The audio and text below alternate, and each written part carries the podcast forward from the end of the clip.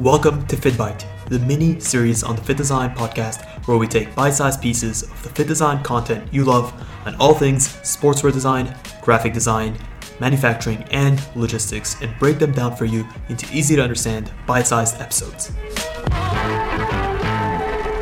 What's up, design family, and welcome back to another episode of Fit Bite, the mini-series on the Fit Design Podcast, where we take bite-sized pieces of the fit design content you know and love and break it down for you into easy-to-understand bite-sized episodes.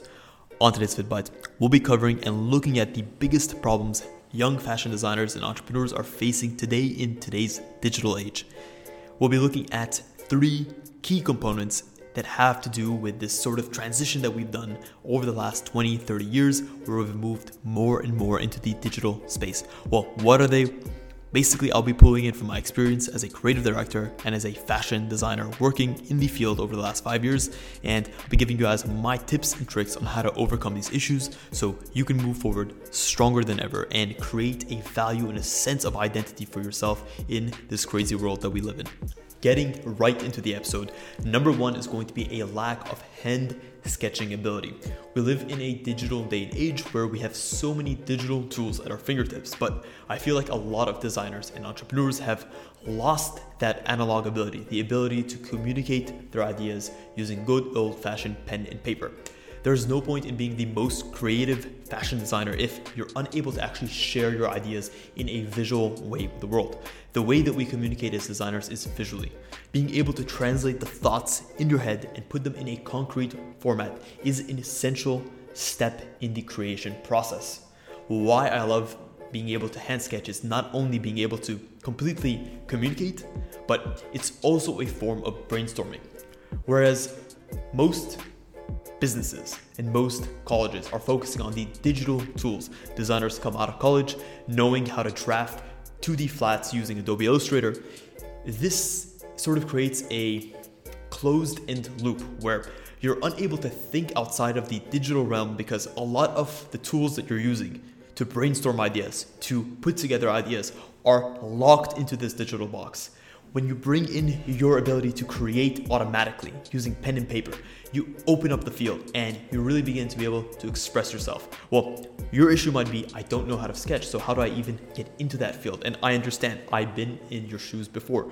I'm not particularly talented at sketching, but by being smart and mitigating or arbitraging the digital tools that I have available to me, I personally sketch on an iPad Pro using Procreate, but I still hand sketch on that platform. So I'm not using pen and paper. I'm sort of finding the perfect middle ground. Why I love a software like Procreate and a hardware like the Apple Pen and Procreate in general.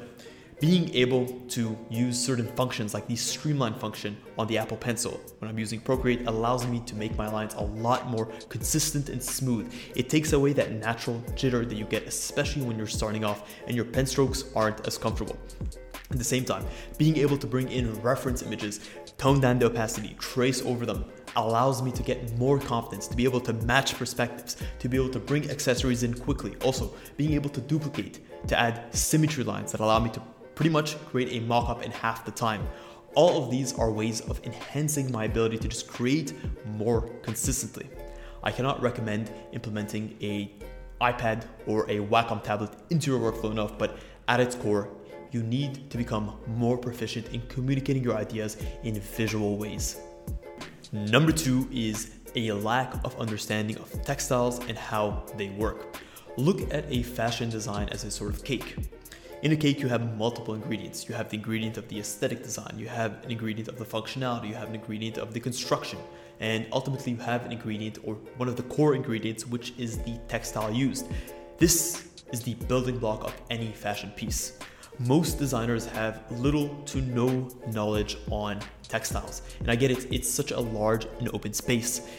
Where do you start? Well, you start at the basics. You need to have a fundamental understanding of the different fiber families that are available, whether they're natural, synthetic, or semi-synthetic. And then you need to look at the construction techniques used to weave or to knit these different fibers together. That's at the core. Then from there, you can begin to build on your textile knowledge, but start a step at a time. Why is this so important? Well, I've seen so many different scenarios where designers create beautiful garments, and they create garments that are extremely complex and nuanced and layered, and they have different fabrics that they're supposed to be bringing into them. But ask them what type of fabric that they're using, what's the weight, what's the construction, what's the fiber type they're using. They have no idea. And believe me when I say these things have a huge impact in terms of the final outcome of your design. Don't take a textile understanding for granted. We've done a ton of videos in the past that I highly recommend you check out. We put a ton of playlists together that you can check. So check the channel and learn all about textiles and take the initiative to push your knowledge forward. Number three is a fundamental lack of understanding of product construction and finishing. Look at a fashion piece as a building. Just as we have the textile, which sort of formulates the materials that are used in the building. It's the steel, it's the metal, it's the wood. The finishing and the seam construction types are the way that these ingredients or these pieces are put together and how the building is finished and how it's polished. These are fundamental pieces that play into how your aesthetic design is going to be used and interacted with in the real world. You need to learn two key categories. You need to learn how seams are put together, the different types of seams, plain seams, felt seams, mock felt seams, lap seams, flat seams. There's so many different seam types at your disposal. And for us to go through them in this episode, honestly, you'd be here from today till next week. But just know that you need to do the investment to understand the different tools that are available to you.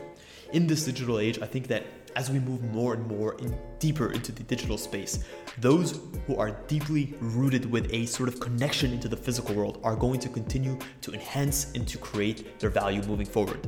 Let's face it, yes, we are going to have more use for digital things, but at the same time, as we move into that world, those who have an understanding of the physical realm that we live in are going to be able to create and are going to be able to produce the things that we need on a day-to-day basis. That was a tangent, but just understand that the finishing and the seam construction types are such a core part of every design, and it's something that you might overlook.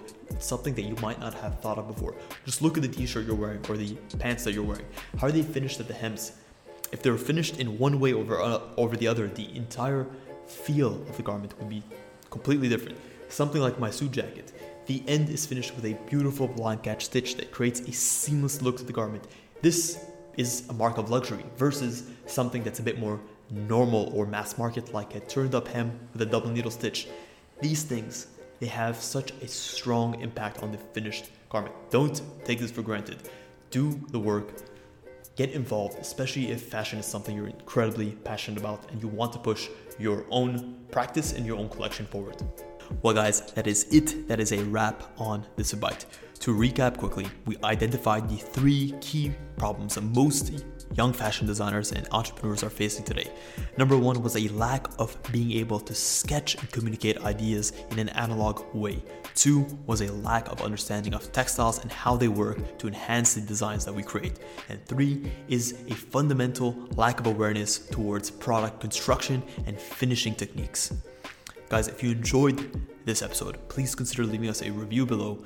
It really does help us out and it motivates us to keep creating more of these Fit Bite episodes. Also, if you want to hop on a one-on-one consultation call with me, let's just say you're looking to get into the business or you're facing an issue as you continue to try to scale your brand, definitely check the link on, in the description and you can book a one-on-one call.